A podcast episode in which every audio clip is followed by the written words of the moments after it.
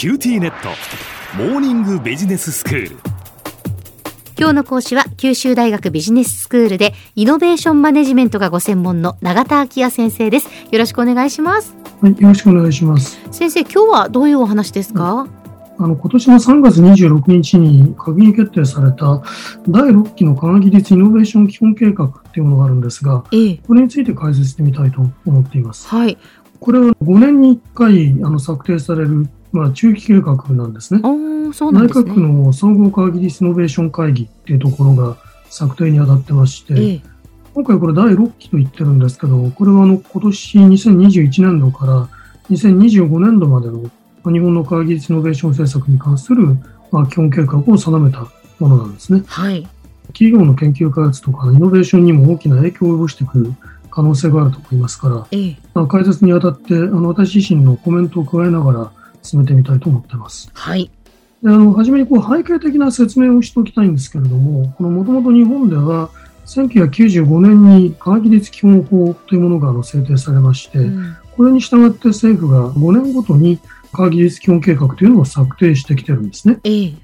で、まあ、この間、この基本計画の根拠法になっている科学技術基本法というのが、まあ、25年ぶりに改正されまして、まあ、昨年6月に改正法として、えー科学技術イノベーション基本法というものが成立してるんですね。ええこういう大きな変化がありました。はいこの改正に伴って、まあ、科学技術基本計画の名称も科学技術イノベーション基本計画とまあ改められることになったわけです。であの最初にですねこの基本法が制定されてから、まあ、実に四半世紀もの歳月が経過しているわけですから、ええまあ、科学技術イノベーションを取り巻く環境も大きく変化しているわけですね。はい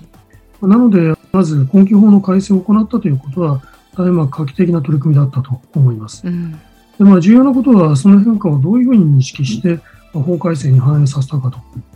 で改正の主なポイントは2つありまして、1つは、まあ、政策の対象から人文科学のみにかかるものを除くという文言がもともとあったんですけど、これを削除したということです。ええで、これによって、まあ、人文社会科学も明示的に政策の対象に含まれることになりました。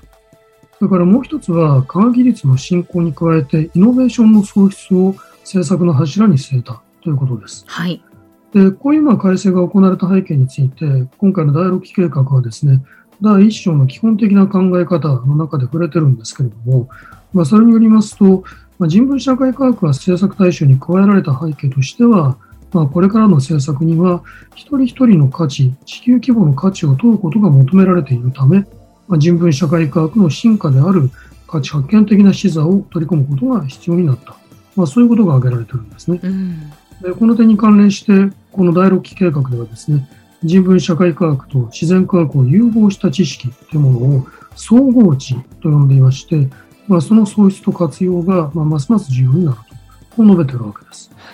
で私の正直な感想を言いますと、この第6期計画の文体にはちょっとこう中途半端なレトリックを使う傾向があって、ええあの注意しませんとミスリードされかねないというのがあのいくつか見られるわけです。あそうですか例えばこの政策に一人一人の価値を問うことが求められるっていうのは、まあ、考えてみると不思議な言葉です。まさかの政策の一人一人の人間の存在の価値をチェックするということではないでしょうけれども、まあ、そう読まれても仕方のないような文章になってしまってるんですね。うんでそこでまあこれ善意に解釈する必要があるわけですけれども、私はこの背景をこう理解しています。この間、失われた20年などと呼ばれるような期間が続いてまいりまして、この四半世紀の間にはですね、まあ雇用慣行だとか、商習慣だとか、まあ日本の制度も大きく変化してきました。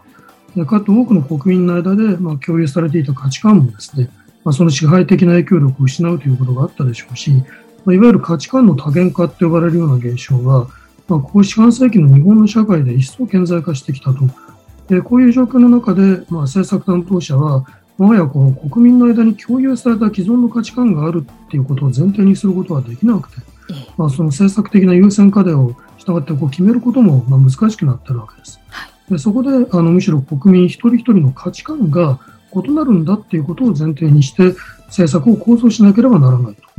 まあ、こういう状況の中で人文社会科学というものがですね、もともと何にその価値を見出すべきかを探索する学問分野であったわけですから、まあ、この課題に対する貢献が期待されてきていると。まあ、こう理解してみたらどうだろうと思うんですね。うんまあ、何かこう癖のある国語の入試問題が出されている気が してくるんですけどもそうですね。まあどう読み解くか理解しておくと、まあ、この基本法改正に対する解釈に、まあ、大いに私は賛成できるとは思います。ええまあ、少なくともこの人文社会科学の有用性に関する位置づけっていうのは適切だと思いますし、これがまあ明記されることによって、まあ、以前のようにですね、幼稚なこう文献無用論みたいなものが蒸し返されることは避けられるんじゃないかなというふうにも思います。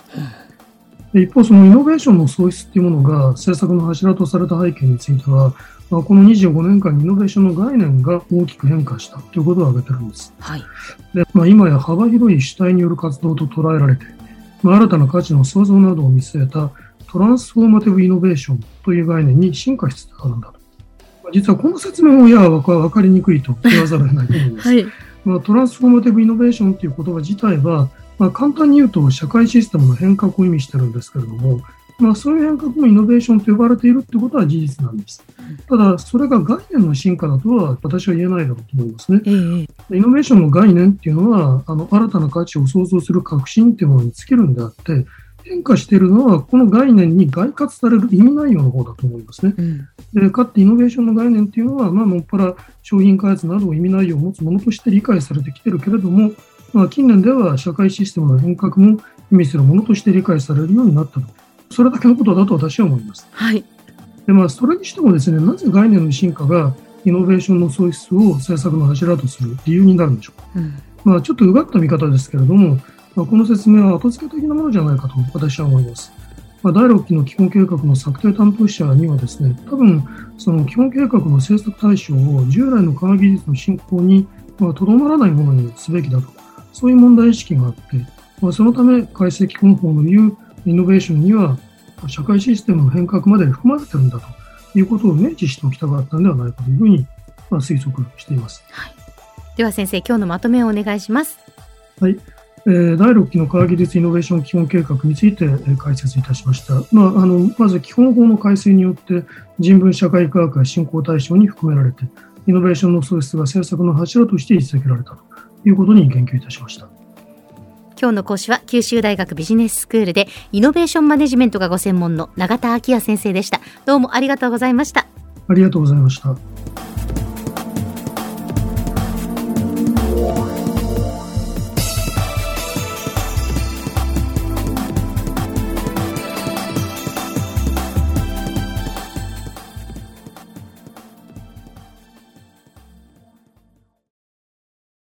QTnet。僕が君を守るから。本当に？え？コンピューターウイルスやフィッシング詐欺からは？え？守ってくれないの？ BBIQ なら全部守ってくれるのに。セキュリティ5台まで無料。光インターネットの BBIQ